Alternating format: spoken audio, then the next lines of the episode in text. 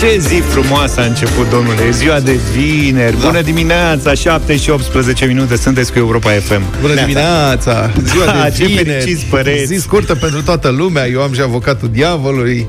Distracție mare. Nu, dar e o emisiune foarte urmărită. Foarte urmărită. Adică, În ce primul ne-aș rând da de să mine. am avocatul diavolului. Serios? Da, la 1 Păi și un stai sfert. cu mine, vrei? Da, Luca, nu? Tu nu? Mamă, și eu, pe mine mă apucă de multe ori. Eu Hai, nu vă propun fac. teme și alea. mi le- Adică, practic, toată ziua de toată ziua, jumate din zi, nu fac altceva pentru că aștept emisiunea. Eu la prânz, Eu vă aștept. Setez vinerea să g- fiu în bucătărie la prânz, să te ascult la oriunde aș fi, tranzistor. că sunt la cumpărături, că sunt O, la uh, oriunde, mijloc. băi, nu există. M-au Opresc băgat la tot, mijloc. opresc Băi. tot și ascult avocatul diavolului. Ajutor! Mai mult pentru Cătălin, e adevărat, decât... uh, Vă primesc aici, dacă vreți, uite, am un loc sub pupitru. Stați Gata. cu minți aici. Venim. Săptămâna viitoare venim. Bine, um, ați auzit că în Pakistan o treime dintre piloți, piloții de avion, bâz, piloții de avioane de alea mari civile, deci nu care stropesc culturi sau ceva. Așa. O treime din piloții din Pakistan au licențe de zbor false, este declarația ministrului federal al aviației. No, o treime? Pakistan. Păi și s-au prins atât de greu sau cum? Păi, a căzut un avion. Ah, ok. Și s-a pus întrebarea de ce a căzut avionul. Și N-a avut nimeni grijă de el. Pentru că nu s-au organizat, că dacă o treime au licențe false, ar putea să vorbească între ei, să se asigure că atunci când zboară, măcar unul dintre ei să știe Știe despre pe ce ce e vorba. butoane să apese. Da. Dar pentru că sunt haotici și dezorganizați, probabil că s-au nimerit doi în care nu aveau... Auzi, la stewardezele au trecut testul? Măcar atât. Adică... Da, măcar asta a Mă fost la îndoiesc. examenul corect. Deci asta mi-aduce aminte, practic, mai țineți de că a fost și la noi un caz cu piloții, mă rog, care dădeau examen de licență Da, și da, au da. prins copiind, copiau toți, deci nu știam că sunt pakistanezi. Sau ăsta e modelul pakistanez, sau care este treaba. Nu vă dați seama că oamenii ăștia nici, adică ești complet ieșit din minți în momentul în care copiezi la un examen de licență de pilotaj avioane? E. Ce, care e planul tău? Hai că mă urc cu avionul, am mai vorbit despre asta, mi se pare incredibil. Care e planul? Deci, hai că sunt la 10.000 de metri altitudine, nu contează că nu știu ce să fac și am copiat la examen. Poate am noroc. Deci, Acum știi cum este, ferească Dumnezeu să ajungi într-o situație limită, dar până la urmă e ca la examenul auto, știi? Că și la examenul auto puteai două, trei de alea să le mai pui la întâmplare sau să le copiezi, că nu era panică. Acum, după părerea mea, când ești la 10.000 de metri altitudine, totul este situație limită. Da, mă, dar Dacă nu știi cum ce să sunt- faci. Nu știi cum sunt examenele, repet, la auto când o aveai pe aia, că dacă ai uh, remorcă, Băi, Luca, ai voie să știi, dacă puneai la mașina mică remorcă. Da, Da, mă, Ții minte e- că erau întrebări cu remorcă? da, bă, la examenul auto singura... Nu m-am lovit niciodată de situația asta. Adică tu compari că nu știi să parchezi cu spatele pe sol, în spatele blocului, cu zborul la 10.000 de metri. Ai, pe până la urmă Stai, și mă, la examenul băi, auto se mai Poate copia. s-au bazat și ei, ca la exact cum zice ai Luca, făcut? exact ca la mașini, că învață în timp. Deci cum arată- Adică au luat licența și în timp Da. se obișnuiesc. V- Veți în trafic. Exact. Da, cum arată tamponarea la 10.000 de metri Băi, altitudine? traficul e lejer acolo sus, știi? Și atunci care- poți să mai înveți scheme. Care sunt șansele să te tamponezi vorba Da, aia? mai greu e cu parcarea. Exact ca la examen, parcarea laterală. Îți dă bătăi de cap. Așa și aici, aterizarea da. e un pic complicată, că în rest e... Plus că e în general asistat de computer, adică Uite că n-a mers. Adică... se mai eu nu m-aș întâmplă baza. acum. De data asta. Da.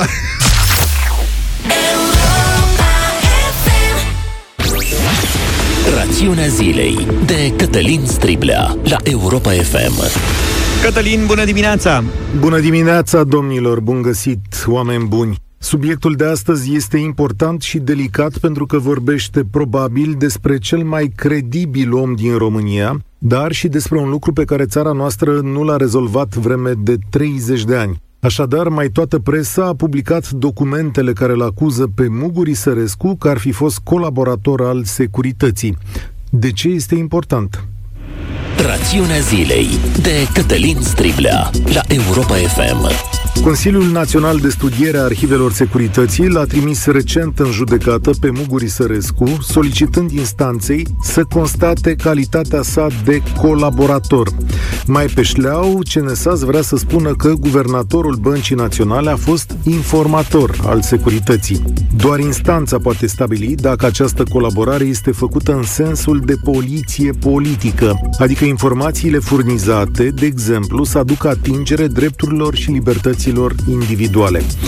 Ori documentele făcute publice arată că tocmai aceasta este acuzația CNSAS la adresa lui Muguri Sărescu.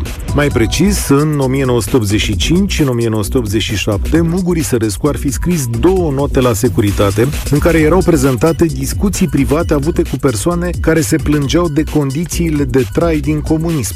Într-una din note, Muguri Sărescu ar fi scris că numitul ID, după inițiale, citez, are răbâvniri destul de dese de nemulțumire față de aspectele sociale precum transportul în comun din drumul taberei, încălzirea locuinței, aprovizionarea cu alimente sau programele de televiziune. Are tendința de a face comparații cu situația din alte țări. Și aici am închis citatul. A doua notă este probabil despre un diplomat străin care a menționat în discuții dificultățile întâmpinate de membrii comunității diplomatice din București în această iarnă, se arată în această notă. Documentul CNSAS a fost publicat întâi de publicația Ziare.com. Probabil că va urma un proces lung și complicat, mai ales că, repetat, Muguri Sărescu a fost decretat ca fiind curat de către același Consiliu. Sunt măcar două decizii care stabilesc acest lucru. Muguri Sărescu este probabil cel mai credibil demnitar român. Activitatea sa de 30 de ani și echilibrul de care a dat dovadă, modul cumpătat în care a condus Banca Națională, l-au făcut un exemplu în funcția publică din România. Elegant, decent, discret și documentat, guvernatorul BNR este pentru mulți un model. Aceste acuzații, însoțite de documente, îl obligă să dea explicații clare și concrete. Există un singur interviu în ultimii 30 de ani referitor la întâlnirea cu securitatea dinainte de 1989 și în care Muguri Sărescu spune că aceasta era o activitate firească, dar fără implicații ca pentru oricine mergea în afara țării sau lucra cu străinii. Acum este însă nevoie de mai mult, pentru că altfel românii vor crede că nu e nimeni nepătat și cred că avem dreptul ca guvernatorul să răspundă unor întrebări grele. Trebuie să spunem și că în cazul lui Sărescu au apărut documente noi după mai multe decizii de necolaborare. Seamănă mult și cu cazul lui Traian Băsescu, despre care instanța a spus că este colaborator pe baza unor documente noi. Mii de dosare au plecat de la SRI la CNSAS de-a lungul timpului, dar nu toate. SRI spune că predă oricând CNSAS toată arhiva, dar Consiliul spune că nu are destul spațiu. La un moment dat, SRI gestiona încă 12 km de arhivă. Ce nu gestionează bine niciuna dintre părți este senzația că unii au fost apărați, iar alții nu. Cred că România are obligația să rezolve corect și decisiv această traumă. Prea mult aceste dubii au plutit peste societatea noastră. S-au schimbat generații și pare ireal că nu am reușit să ne desprindem de comunism, chit că l-am condamnat. Rațiunea zilei am ascultat în deșteptarea la Europa FM. Cătălin Striblea revine la 1 și un sfert alături de Vlad Petreanu pentru Avocatul Diavolului. I got you sau I, I got you? Mai simplu. I got you. Ia, ia. Leona Lewis, 7 și 42 de minute. Leona? Leona Lewis. Cum o e să-i câștigătoare spui de X. Leona? Păi îi spunem Agaciu, nu este Agaciu mai devreme. L-ați văzut Ce pe mai domnul Dragnea? L-am Nu. văzut. Ați văzut cumva pe zdreanță? Da, a apărut la televizor, presupun că știți deja, într-o discuție prin Skype cu o fostă consiliera dânsului, doamna e Anca Alexandrescu. Anca Alexandrescu, despre care a fost, era consiliera doamnei Dăncilă la un moment dat, parașutată de domnul Dragnea. N-a fost și la domnul Năstase? A fost în multe Nu știu de locuri. ce le zic domnul la toți, dar mă rog. Da. Păi așa suntem, Așa se- e da. semnul, Suntem asta politicoși. este adresabilitatea britanică la microfon. Da. Toți, in- oricine este domnul. Am o și rugăminte. Hitler era domnul Hitler, așa spunea Bun, BBC. deci da. a, a fost uh, consilier doamna la uh, domnul unde știi, mă, Năstase tu și la asta? domnul Dăncilă. Cine eu? Asta da. Cu domnul Năstase? A deschis da. televizorul Da, de de vreo... știi tu de doamna asta, n-am auzit în A viața deschis mea. televizorul în ultimii 30 de ani. În ultimii 30 de ani de vreo două, trei ori, cred. Și a nimerit-o direct pe... Nu, da. dar sunt lucruri de notoriet pentru Nu, Luca. dar ieri mai ales s-a întâmplat treaba asta cu interviul ăsta exact în zi de derby. A jucat FCSB cu Dinamo, mai arde cuiva de Dragnea și de nu știu cine, Alexandru. Adevărul că și Dragnea era pregătită, ați văzut că avea cască de aia de comentator, zici că se pregătea să comenteze meciul. Dar da, avea casă de aia. Mamă, ce scule, că astea erau sculele de la mm, Penitenciar. pușcărie de acolo. Da, da, ce da, scule, da, da. cu microfon, cu nu știu ce, căști, ca ale tale, Luca, dar cu microfon la gură, frumos, nu cu de-asta șmecher. Deci nu e așa de rău la pușcărie. Da, dar se vedea că avea 4G înăuntru, da. n-avea 5G. Deci doamna Anca Alexandrescu, care de, de dânsa, doamna Dăncilă, a lăsat să înțeleagă la un moment dat că îi dădea intenționat discursul scrise cu greșeli gramaticale, ca să o facă de râs. Băi, n-a și eu înțeles. când am auzit asta, m-am întrebat cine îi spunea doamnei Dăncilă că alea sunt greșeli gramaticale. adică e cineva care o lucra pe Anca Alexandrescu și o avertizat pe doamna Dăncilă. Vezi că aici e greșit, de fapt. Bă, Bă, Asta ia- se cheamă dezacord. I-a, i-a construit un brand. N-a înțeles doamna Dăncilă, dar i-a construit un brand. Da, și după ce l-au condamnat pe domnul Dragnea, doamna Dăncilă a dat afară pe doamna Alexandrescu. Mă rog, am, l-am văzut deci pe domnul Dragnea, era schimbat. Băi, era la fel, am avut o senzație de asta îngrozitoare că m-am întors în timp. M-au luat fiori, adică am simțit fiori de aia, de gheață. Băi, domnul Dragnea era la fel, un singur, o singură diferență, nu mai și-a ras mustața, sau i-au ras mustața, nu știu, deci la închisoare se poartă mai epilat, așa. Înțeapă. În rest, cum ziceam, călător... Călătorie în trecut, frate. Obsesii, aceleași vechi obsesii, cu statul paralel, dă cu statul paralel, cu Chiove și cu Coldea. Stai să mă uit la Zaf, că Luca se uită la mine, e clipoc, clip. Da, da, ai Cine văzut, sunt ăștia? De ce? E interesant. A identificat uh, omul uh, și de unde a venit statul paralel. Da. Cred că asta era skepsisul interviului. Cu domnul Dâncu, cu asta. Cu adică a domnul făcut o analiză Dâncu. întreagă cu statul paralel. Da, eu tot așteptam să zică de domnul Soros, nu înțeleg de ce n-a zis de domnul Soros. A uitat. Da, și asta așteptam să spună ca să fie ridicolul complet, că acum nu mai e cu domnul Soros, acum e cu domnul Bill Gates. Se dacă făcea ați de râs. remarcat. Da. Da, da, da. Deci domnul Soros a fumat, nu mai Și-a e- terminat banii. Și-a Adevărul se terminat. plătește atâția căței și nu mai e atâtea... în regulă, da. Da. da. da mai spun. Acum e ăla, altul e Bill Gates cu ăla, ăla ne bagă chipuri cu 5G și COVID. Um, lumea se întreabă cum a fost făcută înregistrarea asta, administrația penitenciarelor a declanșat nu știu câte feluri de anchete, de ce a dat ăsta interviu, aia de la Rahova au zis că ei nu au aprobat niciun interviu. Bine, chestia e că nici n-a fost interviu. A fost o discuție. Au stat de vorbă. Niște doamna, pase. Doamna Alexandrescu s-a bucurat foarte mult că îl vede. Doamne, de când nu v-am mai văzut. Mi-era dor de dumneavoastră. Serios. Deci Așa nu a fost, râdeți da. că asta a fost discuția. Ceva mai penibil n-am văzut în viața mea. În fine. Deci, e simplu de înțeles cum se face chestia asta. Deținuții au dreptul la convorbiri cu persoanele apropiate, din familie sau... Domnul Dragnea cred că are dreptul să vorbească cu Loconica, cu domnișoara Irina. Îi spun domnișoara că e nemăritată. Și nu e nicio problemă. Adică penitenciarul nu are dreptul să intercepteze aceste convorbiri. Uh, și ca atare poți să începi cu o Inclusiv convorbire. video, da, videoconferință așa? Faci Skype, da, cer și te vezi prin Skype. Care e problema? Vorbești cu rudele. Dacă vorbești la Păi telefon, poate- poți să vorbești și video. Poate pui la cale un plan de evadare, nu știu, zic și eu, nu-i supraveghează Poate. nimeni? Păi te supraveghează să nu evadeze. Dar convorbirile nu se interceptează. Planul e poți să-l dreptul faci. lui, e drept, e drept fundamental să nu interceptezi convorbiri.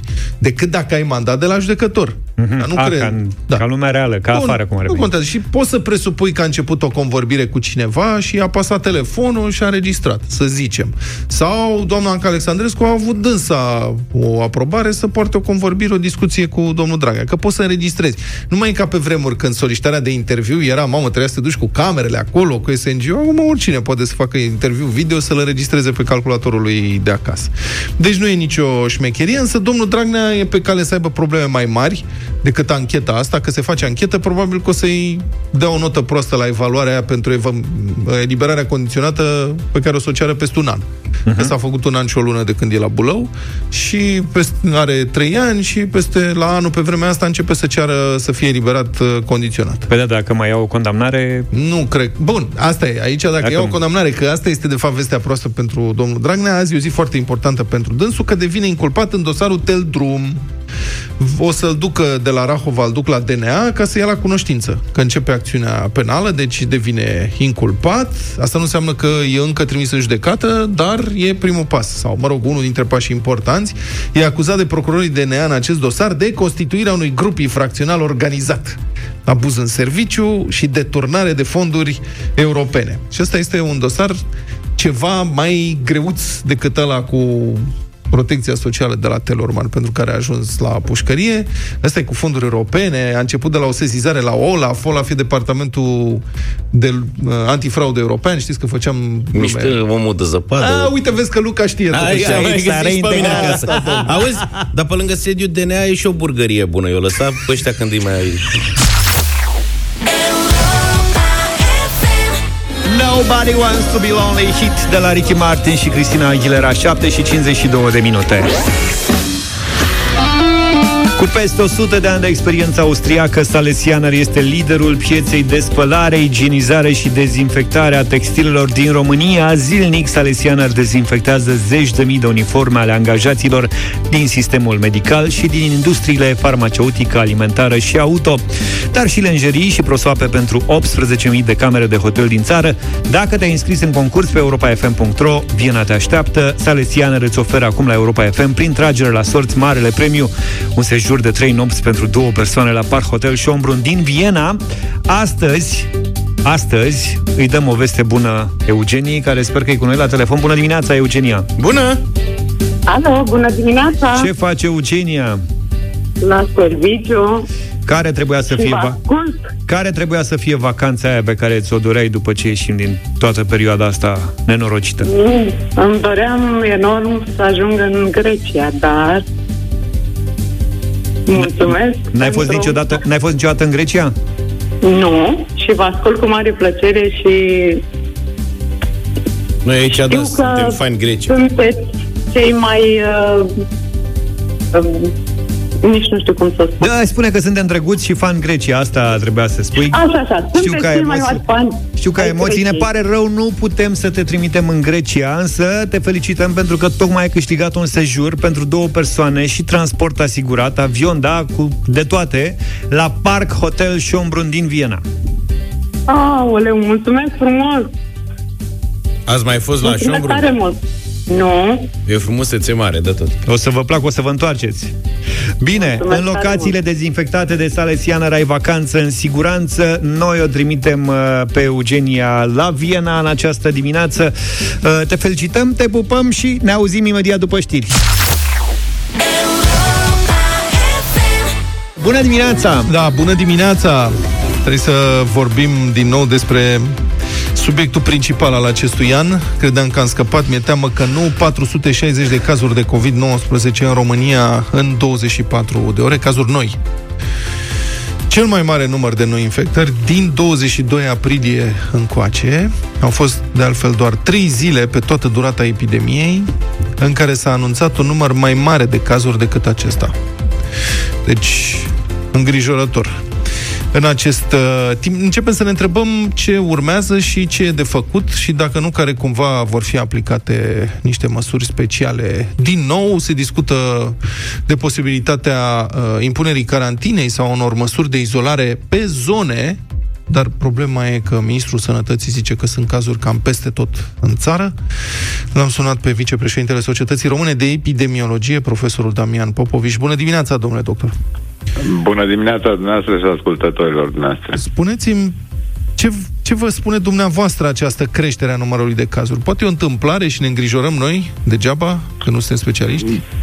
Da, desigur că cred cu toții ne-am așteptat ca după relaxarea măsurilor în mod logic să existe o creștere a numărului de infecții noi. Uh, Acum nu știam uh, cu cât. Uh, S-a văzut că în prima fază ele au crescut gradual, s-au menținut la peste 300 uh, o perioadă de câteva zile și iată acum ne-am am ajuns la uh, cifra pe care ați spus-o, la 460. Acum putem să facem o comparație, să spunem, și uh, ne bazăm pe cifre, fiindcă cifrele sunt singurele care ne ajută la uh, tragerea unor concluzii juste sau cât mai aproape de adevăr.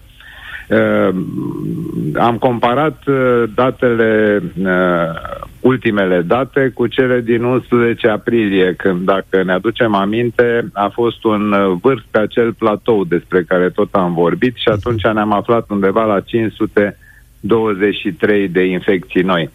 Uh, sigur că aparent cifrele sunt apropiate, dar uh, să reținem că atunci s-au făcut doar 3.000 de testări, deci au fost descoperite cele 523 de cazuri la 3.000 de testări, iar acum s-au descoperit acestea 460 la 12.000 de testări. Deci uh, lucrurile stau puțin uh, diferit uh, din perspectiva asta. Uh, pentru că dacă am fi mulțit cu patru cifra de atunci, ne dăm seama că dacă atunci se făceau 12.000 de testări, ar fi fost uh, peste 2.000 de infecții noi decelate. Sau deci, era posibil să fie dacă s-ar fi păstrat proporția. Adică ce spuneți dumneavoastră da, este că erau totuși... Tot 12.000 de, deși, dacă erau tot 12.000 de testări. Da, că deși e numărul de cazuri noi, 460, este comparabil cu ce se întâmpla în urmă cu două luni, um, exact. în proporție, lucrurile nu sunt chiar atât de grave ca acum două luni.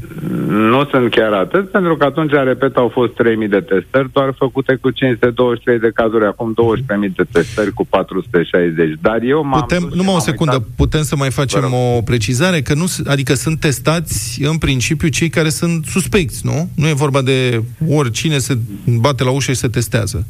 Da, sunt testările care se fac după capacitatea fiecarei zone de a efectua aceste testări pe laboratoarele respective care activează în această direcție și sigur că potențialul a crescut uh, foarte mult de atunci uh, până acum, deci a crescut de patru ori uh, și uh, asta, asta arată cifrele pe acel graf.ro al domnului Valentin Pârvu. Acum eu am mers dincolo de asta și am verificat și acel număr bazal de reproducere. Uh, e, aici la numărul bazal de reproducere, iarăși lucrurile par a fi să zicem, din păcate aici par a fi comparabile pe undeva, deci acel număr de multiplicare sau care arată rata de transmisibilitate și ăsta era cu patru zile înainte, deci undeva pe data de 7 aprilie, cu patru zile înainte de 11 aprilie, era undeva la 1, ușor peste 1, mhm. iar acum, cu patru zile înainte de data de 25, deci pe data de 21, era tot cam pe la 1, ușor peste 1. Mhm. Acum... O secundă, că... numai un pic să explicăm și asta pentru ascultătorii care nu înțeleg poate ce înseamnă numărul acesta. Deci, în principiu, este vorba de uh, câte persoane infectează un bolnav de COVID. Dacă infectează mai mult de o persoană, numărul acesta este supraunitar, e peste 1 și înseamnă că epidemia crește în intensitate. Logic, dacă este sub 1, înseamnă că scade în intensitate. E corect ce am spus? Exact, așa da. este. Deci era un potențial de creștere și atunci, este un potențial de creștere uh, și acum. Cât va fi această creștere se va vedea după măsurile pe care oamenii le vor lua. Pentru că prima problemă și cea mai mare este a măsurilor uh, luate de către oameni, uh, conform cu recomandările care s-au făcut. Deci s-a văzut că au fost o serie de derapaje în direcția asta, pe diverse paliere, începând de la ore, de la alte manifestări la care s-au adunat uh, destul de mulți oameni care nu au respectat măsurile și sigur că nu le știm chiar pe toate. Deci, în prima fază, în opinia mea, uh, ar trebui ca să se procedeze în așa fel încât uh, oamenii să respecte măsurile, iar apoi, dacă, bineînțeles, va exista o creștere care să devină alarmantă, sigur că vor trebui să fie luate măsuri. Că acestea vor fi luate punctual pe anumite zone sau vor fi luate la nivel național, asta se va decide acolo unde uh, se iau deciziile în direcția asta. Dar situația cam asta este, este bazată, cum am spus, pe cifre, deci pe dovezi, facem medicină bazată pe dovezi sau epidemiologie bazată pe dovezi în cazul acesta și evoluția cum am spus, va depinde într-o măsură semnificativă de felul în care oamenii răspund la recomandările eh, pe care eh, guvernanții le fac. Bun. Acum, dacă sigur țineți minte că prin februarie-martie speram așa că vine vara, sau credeam că vine vara, o să fie cald, virusul dispare, dar aparent virusul ăsta nu e sezonier, nu e ucis de vremea caldă.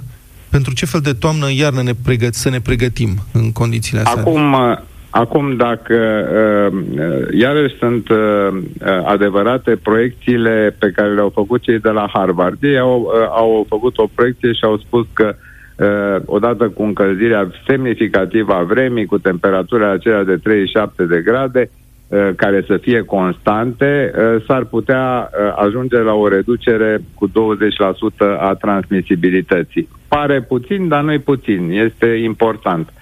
Uh, o să vedem pe parcursul verii, uh, a, a verii în fiecare zonă, pentru că eu am mai spus că uh, o zonă tropicală nu are temperaturi sub 21 de grade în sezonul rece. Alea nu sunt temperaturi uh, ridicate, să spunem, dacă le privim așa, uh, dar și acolo uh, sezonalitatea este uh, după sezon, deci după perioada din an pe care uh, o traversăm. Deci lucrurile sunt uh, un pic chiarăși mai complexe decât uh, par la prima vedere. Dar și dacă se va fo- face o reducere cu 20%, cum spuneau cei de la Harvard, va însemna o reducere care dacă va fi dublată de uh, respectarea măsurilor de către oameni, sigur că ne va permite o vară, să spunem, cu niște cifre rezonabile, uh, în care, cum am spus uh, în mod repetat, uh, se poate pregăti sistemul sub toate aspectele, începând de la spitale, pregătirea direcțiilor de sănătate publică pentru efectuarea anchetelor epidemiologice, uh, acea, acea evidență a persoanelor uh, care sunt vârstnice și care sunt singure, evidența uh, persoanelor cu patologii asociate uh, care de asemenea sunt singure, în prim plan.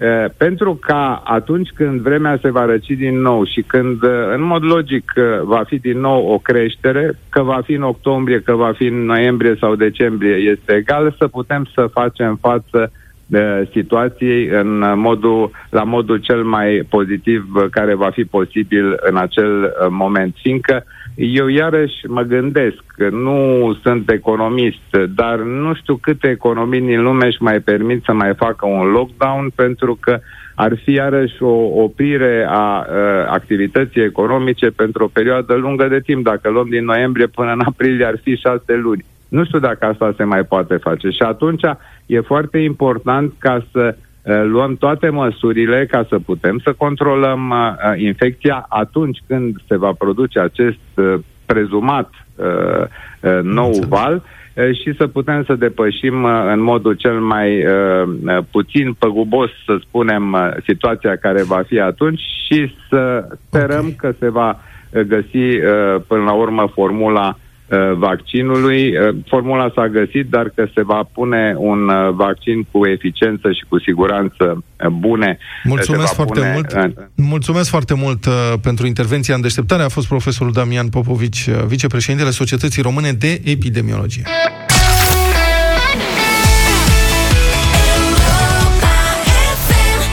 Samsei, Nia la Europa FM 8 și 27 de minute. Se miros de știri, vin știrile imediat. Știți că a trecut o lege anti-mirosul de la vecini? Băi, nu cred. Am văzut știrea aia. Am văzut știrea aia. Asta e o, E o, bună. o, o dramă națională, o să vedeți. Pentru unele scări de bloc Cei vor fi care- procese Cei care produc miros de mâncare, aparent, dar, mă rog, de mâncare, să de zicem. orice, pe scara blocului ar putea fi amendați. Eu nu risc nimic în treaba asta, Cu adică mirosul de de la mâncare? cafea și de la, ai, de la o omletă, cred că nu se iau cu mine. E Chiar tot așa de miros, rău. nu poți să știi. Deci, Parlamentul a adoptat uh, recent această lege, înc- a mers, merge la promulgare, deci încă nu e în vigoare. Ini- Actul a fost inițiat de doi parlamentari USR la propunerea unei doamne din Timișoara. Legea mirosurilor, deci uh, acum sunt unele grupuri de fermieri care oamenii sunt nemulțumiți că se tem că ei ar putea fi țintiți în mod special, mai ales cei din zootehnie. De unde, ce să-i faci? Mai ies uh, mirosuri, protestează, spun că nu există aparatură care să poată constata depășirea unor valori olfactive. Dar inițiatoarea susține că în România există cel puțin un laborator acreditat unde se determină nivelul de miros prin olfactometrie dinamică. Hai da! Știai că există așa ceva? Nu. Deci vine cu aparatul electronic care face să aprind beculețe sau ceva. Bun. Um, Victime ar putea fi o categorie surprinzătoare, gospodinele sau, mă rog, gospodinii care gătesc cu fereastra și ușa deschise. Aia cu ușa mie îmi place maxim. Băi, am avut o vecină într-un, uh, într-un bloc acum câțiva ani. Stătea la parter, asta era și necazul, că era trecea ef- toată lumea pe acolo și se ducea în sus. Rezolvat blocul, da. Efect de horn. Da. Da, și gătea foarte des, nu știu de ce, dar gătea foarte des, întotdeauna era ușa deschisă, auzeam televizorul, știi, când intram în scara blocului, auzeam ce e la televizor, știam la ce se uită, știri, nu știu ce, și simțeam mirosul, era Să ceva... se aerisească. Da. Acum depinde cum te poziționezi, că poate să-ți placă mirosul ăla, Bă, sunt unele sau care poate să sunt te deranjeze. totalmente insuportabile. Adică mirosul de slănină făcută jumări, aia care... Nu știu prea ce se pe acolo. întâmplă. Da. Aia de, ăla de pește fript, pește, Asta. pește de râu, pește de apă dulce. De Cel de chif, mirosul de chiftele. Ăla Ăla e- te poate ăla- doborâ. da. Ăla e bun. Păi e, Era- în sensul că e bun, în sensul că e bun, te poate doborâ, te duci peste om în casă. Pe mine m-a marcat în copilărie era mirosul ăla de ulei rânced. Știi că foloseau oamenii uleiul... La nesfârșit. Da, practic eu am aflat mulți ani după aia că uleiul se schimbă. Înțelegi? Ții minte că nu se găsea și făceai, de exemplu, cartof prăjit, spuneai ulei în ceaun, făceai un sezon, ești nebun cu, cu uleiul ăla. Așa. Îl mai strecurai, îl mai... Da, Da, da. Mamă, și la un moment dat căpăta un miros. Da, sincer, acum tu nu refolosești, că eu așa am văzut, eu refolosesc uleiul Băi, de și cartof eu- prăjit de ăla- câteva ori, că așa am fost educat. Și eu, da, dar nu în sezon. Adică fac de două, trei ori, patru, Cam așa, da. maximum. Păi și unde Aia îl e. țineți? Și eu. În bidon, îl pun în bidon, îl las să răcească, îl La pun în mine bidon, rămâne îl în pun ceaun. în Vorbi cămară. serios? Păi și cea unul unde îl pui, crezi mă, nu că te glumesc. spăra. Cea unul cu uleiul în el, cu capac, îl pun pe... Unde? Hai vă Unde las apuc? cu această conversație privată, reveniți voi uh, după aia, ne dați un semn la ce concluzie ați ajuns. Vin știrile Europa FM, Iulia Noghe cu noi. Domnul Portocaliu Vanca am ascultat uh, la Europa FM. Vă reamintesc piesă lansată în deșteptarea zilele acestea împreună cu Cornel Ilie în direct uh, prin Skype. Ce să-i Șof- faci? șoferii care rămân fără permis pentru că au mâncat ciocolățică cu rom, castravece ori murați, ori câte un croissant cu cremă de șampanie se uită acum cu speranță spre Curtea Constituțională. Să fi deschis bufet. Sunt o soiul de cazuri. Un orădean, de pildă, relatează ebihoreanu.ro, a fost amendat, uh, mă rog, alcoolemia era 0,05, deci mică, mică. Mâncase bombonele cu lichior. Înainte sau după? Alții au rămas fără permis după ce au uh, băut sirop medicinal de tuse, castraveciori murați, cornuri cu ciocolată. Bine, eu tot nu cred asta. Știți că am avut o serie de dezbateri, ni s-a demonstrat contrariul. Poți rămâne fără permis când mănânci diverse chestii. Luca, ai mâncat prăjituri, să ai grijă. Un șofer care s-a clătit cu apă de gură era cât pe aici să se aleagă cu dosar penal. Etilotestul a indicat alcoolemie peste limita de 0,4. Mamă, mamă. Da, l-a salvat analiza de sânge, pentru La că în anumite 0,4 ești situații, da, ajungi la uh, spital, ți se recoltează proba de sânge. Proba Dacă de ai peste 0,4 și da. e infracțiune, atunci da. Bun, cauza lor, cum spuneam, relatează presa Orădean, a fost dusă la CCR de un avocat care apără un șofer din Oradea, sancționat pentru un păhărel cu vin, băut cu o seară înainte. Dimineața i-au găsit în halenă 0,0 4 sau ceva de genul ăsta, deci foarte puțin, dar nu există limită. Poliția în țara asta spune telo- toleranță zero. Ai 0,002, nu știu cât măsoară aparatul, Nu, dar asta e o speță foarte interesantă, că sunt mulți care beau gen la club sau la petreceri până dimineața, până să muți, dorm 3 ore și pe urmă, gata, domnule, eu am dormit, plec. Dar el Bine, dacă e dormi trei mai ore, mult da. alcool decât sânge. Ce vreau să spun este altceva, că poți să ai alcoolemie foarte, foarte mică, adică realmente fără niciun fel de importanță, sau uh-huh. de asta ai mâncat un cornuleț cu șampanie și îți miroase gura puțină șampanie din Dar de ce nu cornuleț. ți-ar mirosi a cornuleț? a cornuleț cu șampanie, Sau o da? Și ciocolățică poliția rom, unde îți, îți ridică carnetul pentru că nu e toleranță și uh, toleranța e zero. Bun, l-am sunat pe avocatul implicat în uh, această cauză, Ionuț Iștoc, bună dimineața! Neața, Neața, Bună dimineața dumneavoastră și ascultătorilor dumneavoastră. Ma- magistre, cum vă spunem, că n-am mai vorbit de mult cu un avocat la radio. Spuneți-mi ce vreți să Cum modificați. doriți dumneavoastră. Ce vreți să modificați mai exact în codul rutier, dacă o să aveți succes la Curtea Constituțională? Uh, După părerea mea, așa cum am uh, precizat, legea este, nu este previzibilă, precisă și clară. Și de ce spun acest aspect? Pentru că nu uh, avem acea marjă, până la urmă acea marjă atât a etilotestului, cât și o marjă impusă de IML în 2002, care se aplica de altfel până în urmă cu 2 ani de zile. Nu știm de ce s-a modificat sau de ce nu se mai ține cont de acea marjă de 0,10 mg litru Da. per uh, miligrame pe litru alcool în aerul expirat. Uh, Mina Minovici spunea că um, în situația în care avem uh, o astfel de uh, alcoolemie, uh, nu putem discuta despre o alterare a vitezei de reacție, a reflexelor uh, sau a celorlalte funcții psihomotorii. Se ținea cont de această marjă, dar pur și simplu printr-o adresă a IGPR-ului am înțeles că nu se mai ține cont și de 2 ani de zile se pur și simplu se sancționează orice Da, cu alte Orice- cuvinte, până acum 2 ani a fost la un moment dat situația în care puteai să bei o bere. Știi că era vorba, că Eu o nu bere mi-aduc poți să... aminte Uh, asta. Ba da, era ba da. vorba o bere, într-adevăr. Nu, eu nu mi-aduc Da. aminte de Ba da, asta spune și domnul Serios? avocat, că Da, acum da, 2 da, ani era. s-a Eu anulat auzi, domne, asta. și n-am băut o bere atâția ani și aveam Mereu voie. ai fost, da. A existat o dezbatere, uh, domnule avocat, dacă vă aduceți aminte, în urmă cu câțiva ani, era un soi de inițiativă de asta legislativă, cred că Victor Ponta o lansase, măcar, mă rog, dezbaterea, Da. să fie vorba Da. cu un par, să fie voie cu un par de vin. Și ești un scandal monstru, Exact. pentru că în țara asta, din păcate, avem un număr record de oameni care mor sau sunt accidentați foarte grav pe șosele din România și uh, consumul de alcool este un factor uh, foarte important în toate aceste uh, Cu alte tragedii. cuvinte, vin, nu bere, da. Da. Adică întrebarea Asta. e, știți, dacă, dacă le transmitem oamenilor Bine, o să aveți voie cu alcoolemie de 0,1 Nu vă temeți că s-ar putea să abuzeze? Uh, Păi, din păcate, unii abuzează, dar uh, nu trebuie să îi băgăm pe toți în aceeași oală. Mhm. Dacă abuzează 10%, ceilalți 90%, după părerea mea, nu trebuie să fie băgați în aceeași oală cu cei 10%. Au, ați, Până avut la urmă cumva nu și, trebuie sancționat. ați avut cumva și Am cazul avut de un caz șoferi băuți de la bomboane? Sau murături? Da, am avut, dar am avut un caz mai interesant uh, chiar uh, luna trecută. Da.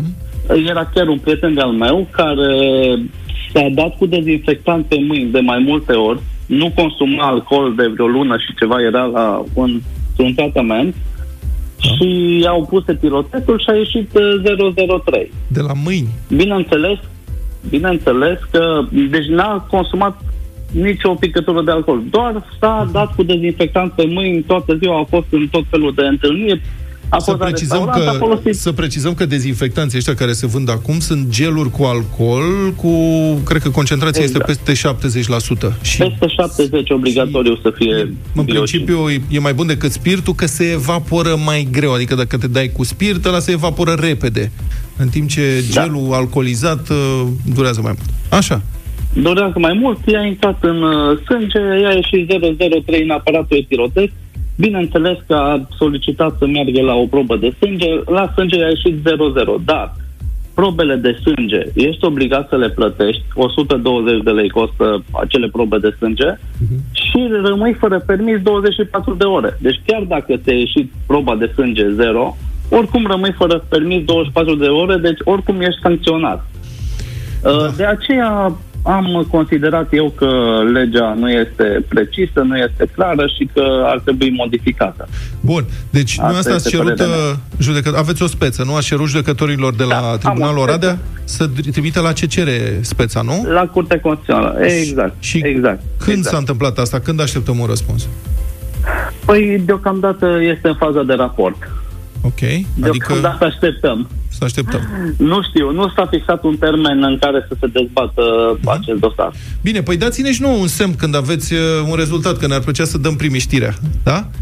în momentul în care o să am un semn, o să vă dau și vă țin la curent. Mulțumesc foarte frumos, a fost avocatul Ionuț uh, Iștoc.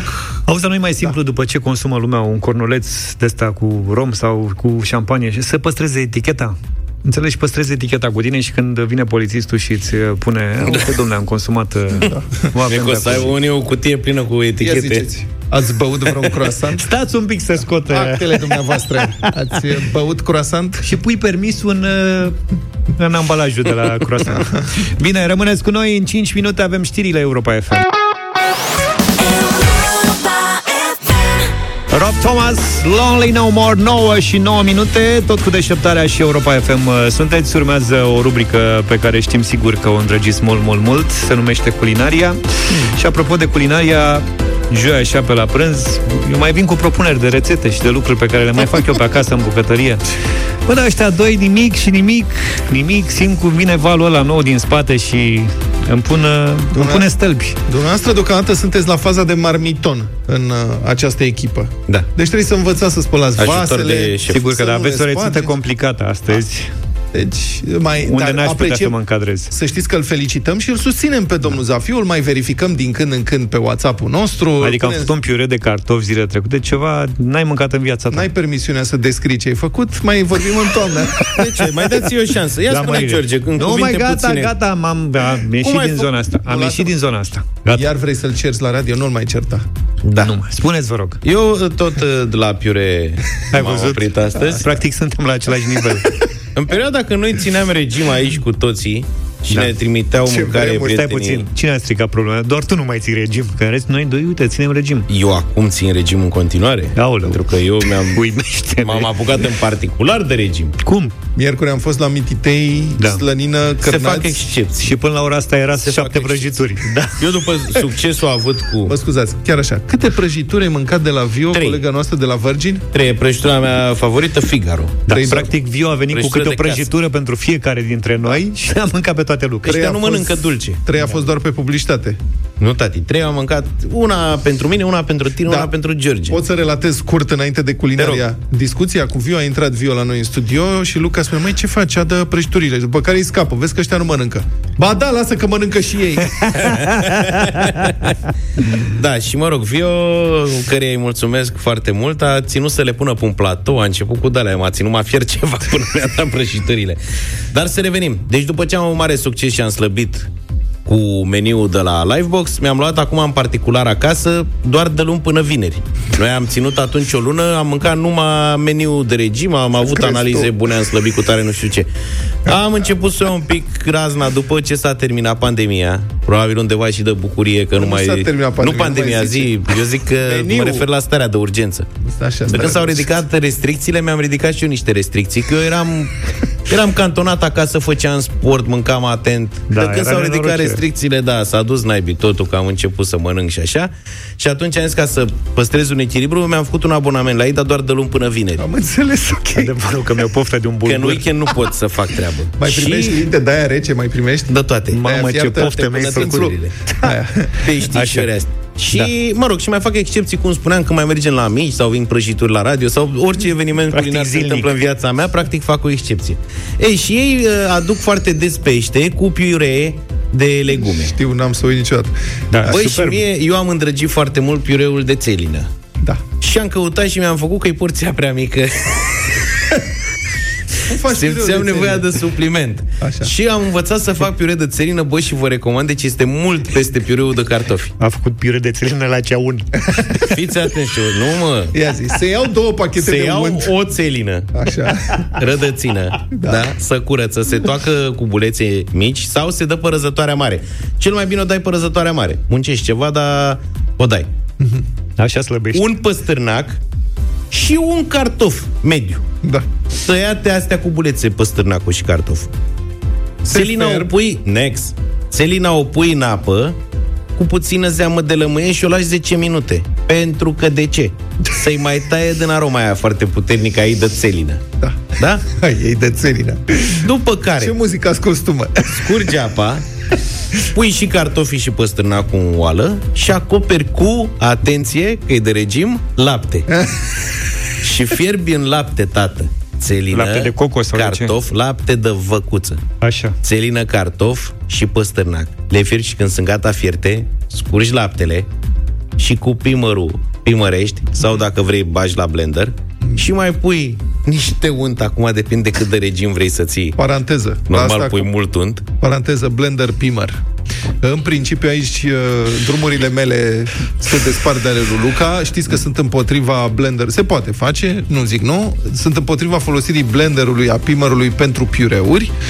Să-i făcut, părerea mea că este mult mai bun cu mâna, dar dacă faci piure de țelină sau de păstârnac, Da. După ce îl spargi cu uh, chestia aia de mână, trebuie strecurat pentru că rămân fibrele foarte De pregnante. asta, mă, nu. Deci la ce vrei tu acolo cu granulație mare e ceva grosiere. Vorbesc de o finețe aici. Asta a făcut cu primorul sau cu mixerul este, bă, este o bucurie. Așa.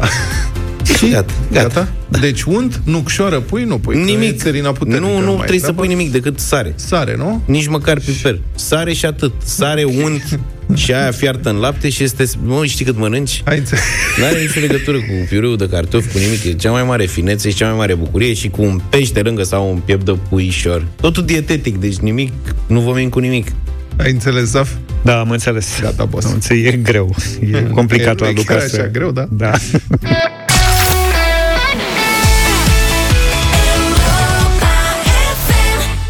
Europa FM 9 și 22 de minute. Rămâneți cu noi, știu că așteptați bătălia hiturilor Dar n-aș vrea să ratez un mesaj primit în urmă cu doar câteva minute. Mai schimbat subiectul că bălesc Basalam Bapiure.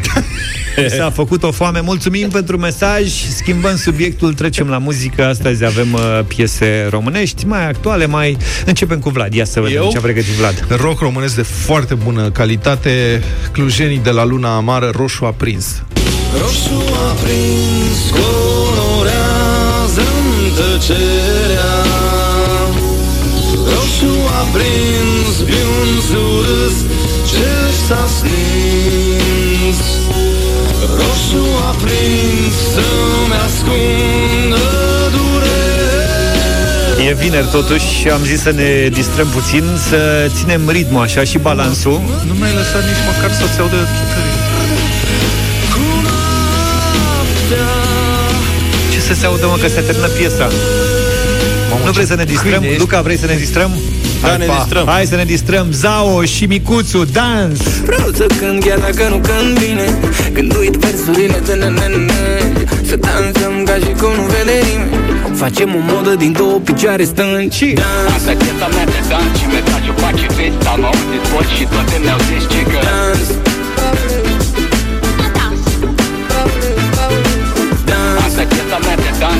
dans Auzi, să-l imaginezi pe Luca dansând piesa asta?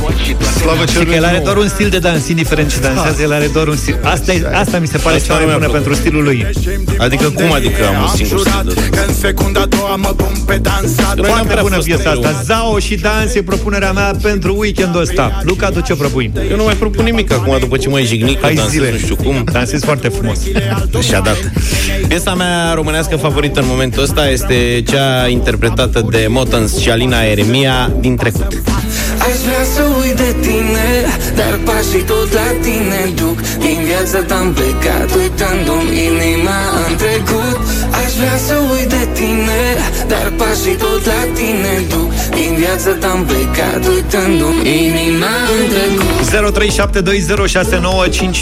0372069599 este numărul nostru de telefon unde puteți uh, vota, evident, Zao, da? Asta este. Sau Dans, dacă vă e mai simplu să Sau spuneți Luna așa. Amară Hai să vedem ce spune Cornel. Bună dimineața! Bună dimineața! Neața. George de data asta. Cu George de data asta. George îți mulțumește tare mult pentru vot. Onur, ești în direct. Bună dimineața! Salut! Bună dimineața Să trăiești. Roșu aprins Roșu aprins, mulțumesc, foarte bună alegere Roșu, mersi prins frumos. Andrei, ești în direct. Bine ai Salut, venit! Salut, Andrei A, O salutare băieți Eu am un delay aici și Da. Neața. Ce faceți băieți? Facem Bine, foarte dacă- bine, dar tocmai pentru că ai delay-ul, zine cu cine votezi, ca să fie mai simplu. Mai pentru că data trecută Sau acum câteva săptămâni uh, N-ați uh, adunat voturi pentru Robin and the Backsteppers Așa. Deși trebuia Luna Amară E clar roșu aprins, da? Mulțumim tare Mulțumesc mult, mersi foarte mult, Matei, mult. bună dimineața! Neața, neața, cu, cu Luca votez Neața, Cu Luca. mersi. Mulțumim. Uh, Dan, bună dimineața! Salut! Bună, Dane! Bună, bună dimineața, băieți Astăzi dansăm cu George Mulțumesc tare Da. mult! Hai încă un dans, Păi încă că-mi un plăcut, vot numai pentru bine, un dans, băieți. vă rog frumos! Mulțumim. Să trăiești. Mariana, ești în direct, bună dimineața! Bună, Mariana. Bună dimineața, astăzi cu George. Mulțumesc tare A câștigat mult! dansul. Țeapă. Băi, e cea mai bună Cât de piesă pe aplicat. cuvânt, că Da, e da, cea da. mai bună piesă de anul ăsta, românească de anul ăsta, e părerea mea. Fiți atenți! Salut, eu sunt Zao Sunt Micuțu și ascult Dans la Europa FM Asta e piesa mea de dans Și mesajul face vest Maestre Am auzit voci și toate mi-au zis Ridică să danseze toată lumea O muzică Două paralele, e una cealaltă dansul. Dau din picioare de totul se alege praful. Mereu pe treabă, dar nicio treabă cu dansul. Acum sunt bine cu mine, era și cazul. Mai dau din mâini fără să miști în picioare. Stai bine în fața mea când e căldură mare. Mare coregraf după câteva pahare. Dacă pare că dansez, jur că e din întâmplare. Au, Vreau să cânt chiar dacă nu cânt bine Când uit versurile de Să dansăm ca și cum nu vede nimeni Facem o modă din două picioare stângi Dans Asta cheta mea de dans și mesajul face vest Am auzit voci și toate mi-au zis ce că Dans. Asta cheta mea de dans și mesajul face vest Am auzit voci și toate mi-au zis ce că Dans. Bă, frate, cu serios când ieșim din pandemie Am jurat că în secunda a doua mă pun pe dansat. Capul plecat, nici o secundă Eu și muzica pe aceeași undă. Ieșim la balcoane, în curte, în telefoane. Strigăm tare pentru urechile altor oameni. Menei pinguinul sau hora unirii. Am stat prea mult în casă, fac o da bucuriei. Un pas în stânga, un pas în față Că știi că ai vibe bun de azi dimineață. Singur în casă, atât ți-a rămas Cafeaua pe foc, volumul la max. Dans Asta cheta mea de dans și mesajul face vest Am auzit voci și toate mi-au zis ce că Dans Asta cheta mea de dans și mesajul face vest Am auzit voci și toate mi-au zis ce că Dans Vreau să rup puteaua ca la sărba din Moldova. Toarnă în pahare, te rog, eu mai lasă vorba. Te știu de Silvester, am auzit de tine. Vrei să pui mascara gură când vrei să vorbești cu mine. Hai! Asta cheta mea de dans și mesajul face vest Am auzit voci și toate mi-au zis ce că Dans. Asta cheta mea de dans și mesajul face vest Am auzit voci și toate mi-au zis ce că Dans Ca un Până- fel de Animalix. Până și O Giulia muzică. dansează pe piesa asta, ați văzut? Adică... Animal X. Mie mi s-a părut ca un fel de Casa Loco pe vremuri. Mai țineți minte? Cam așa mi s-a părut uh, Da. piesa Știu, asta. Casa Loco, nu sunt de acord cu tine, Nu dar ești de dacă acord, ție nu? se pare, asta Mie așa mi se pare de că gustibus. e undeva din zona aia. Bun. 9 și 35 de minute Am o veste pentru voi. Gata școala la distanță Oficial sunt în vacanță și copiii Dar mai ales părinții.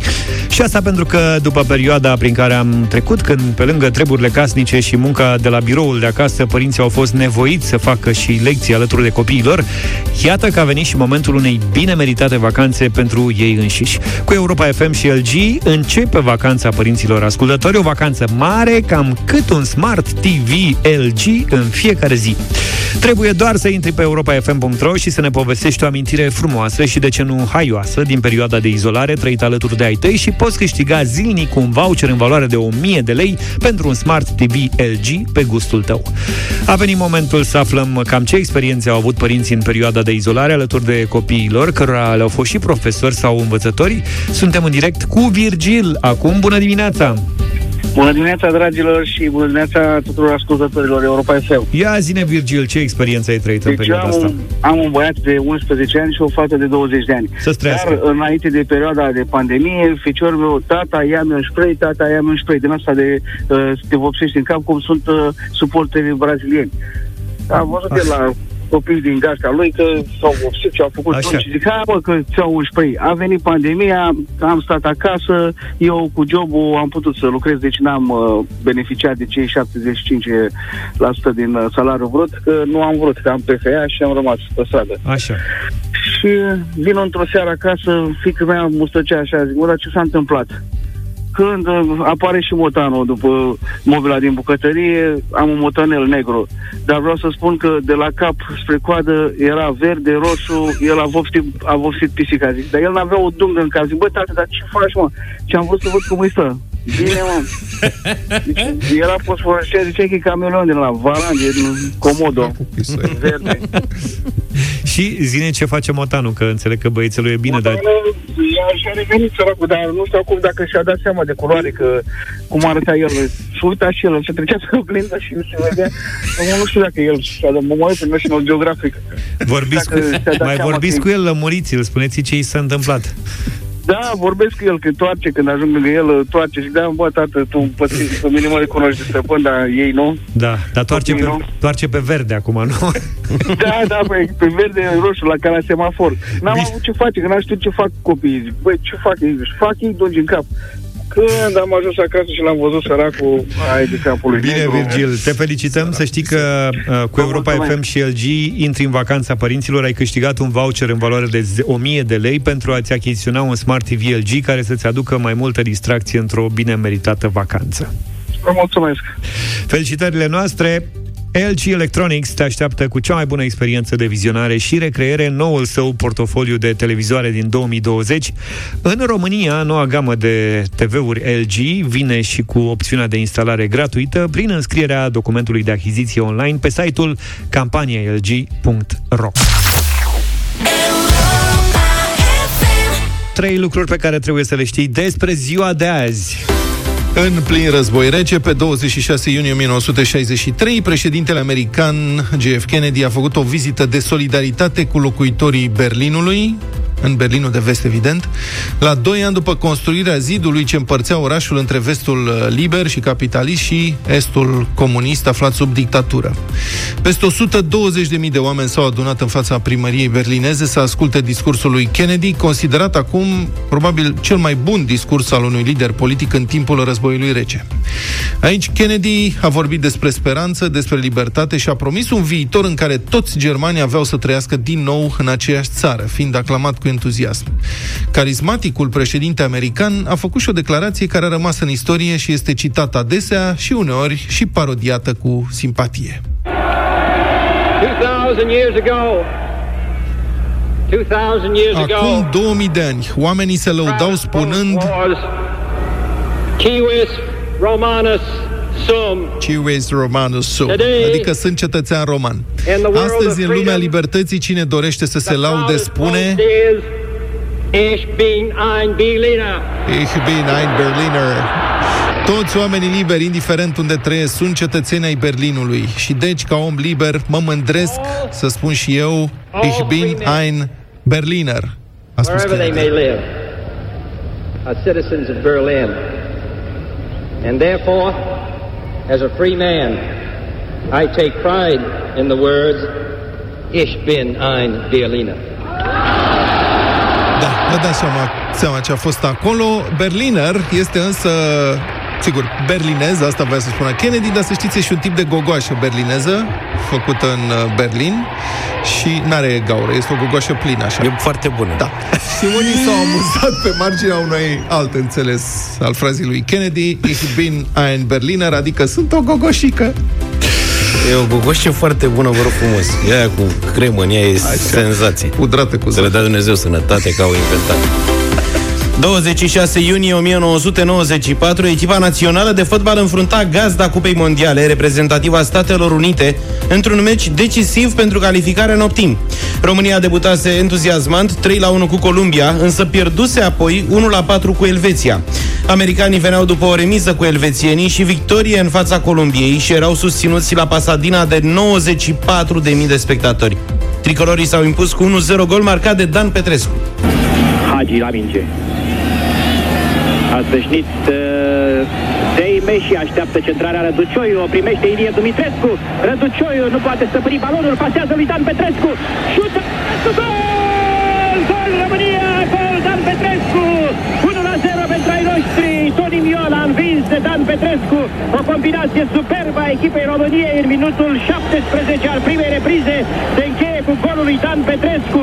Entuziasm în uh, micile grupuri de suporteri români, probabil entuziasm și la noi acasă, unde dumneavoastră savurați această fază încheiată cu golul lui Dan Petrescu. Aștept reluarea Specialitatea casei, Dan Petrescu, pătrundere în careu și șut pe colțul scurt. Superb.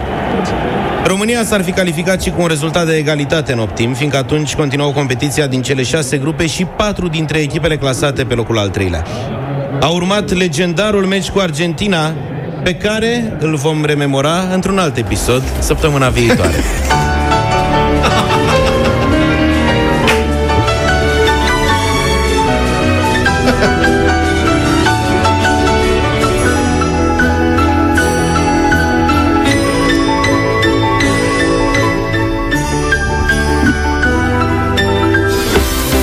să cauți, domnule, când s-a născut uh, compozitorul, ca să îi spunem și noi la mulți Să-i ani. spunem la mulți ani. Uite, ai putea să cauți asta, să vezi când, cine, ce și cum. Deocamdată, 26 iunie 1993, s-a născut Ariana Grande, cântăreață și actriță americană.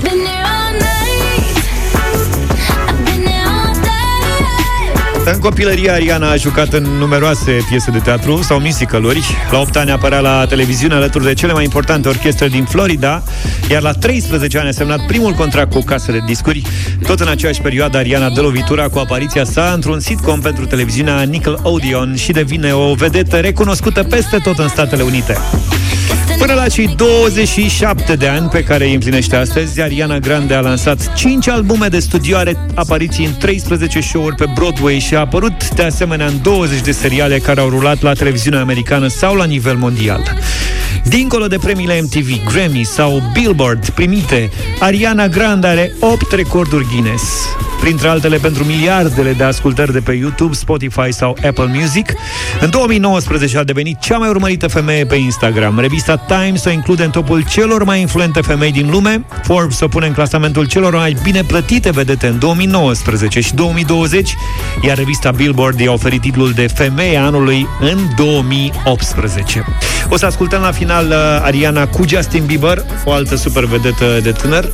Da, uh, domnul Nicolae Chirculescu, compozitorul piesei care însoțește genericul teleenciclopediei, s-a născut la 28 decembrie în 1903 la Corabia. Când noi n-avem emisiune. Noi suntem în vacanță în perioada aceea. Regretăm. Avocatul diavolului? Avocatul diavolului, da, cu Cătălin Striblea de la ora 1 și un sfert. Astăzi vom vorbi cu voi, prieteni. Vreți să ne sfătuim? Asta. Yeah. Noi, între noi, comunitatea Europa FM, să discutăm ce e de făcut cu relansarea epidemiei. Sunt din ce în ce mai multe cazuri, autoritățile fac apeluri, nu par să fie foarte urmate. Către ce credeți că ne îndreptăm? O să dezvoltăm uh, înainte de emisiune, Cătălin și cu mine, și vă așteptăm de la 1 și un sfert uh, pe frecvențele Europa FM pentru o discuție la Avocatul Diavolului. Cu deșteptarea vă întâlniți luni dimineața de la 7. Numai bine! Toate bune! Pa, pa!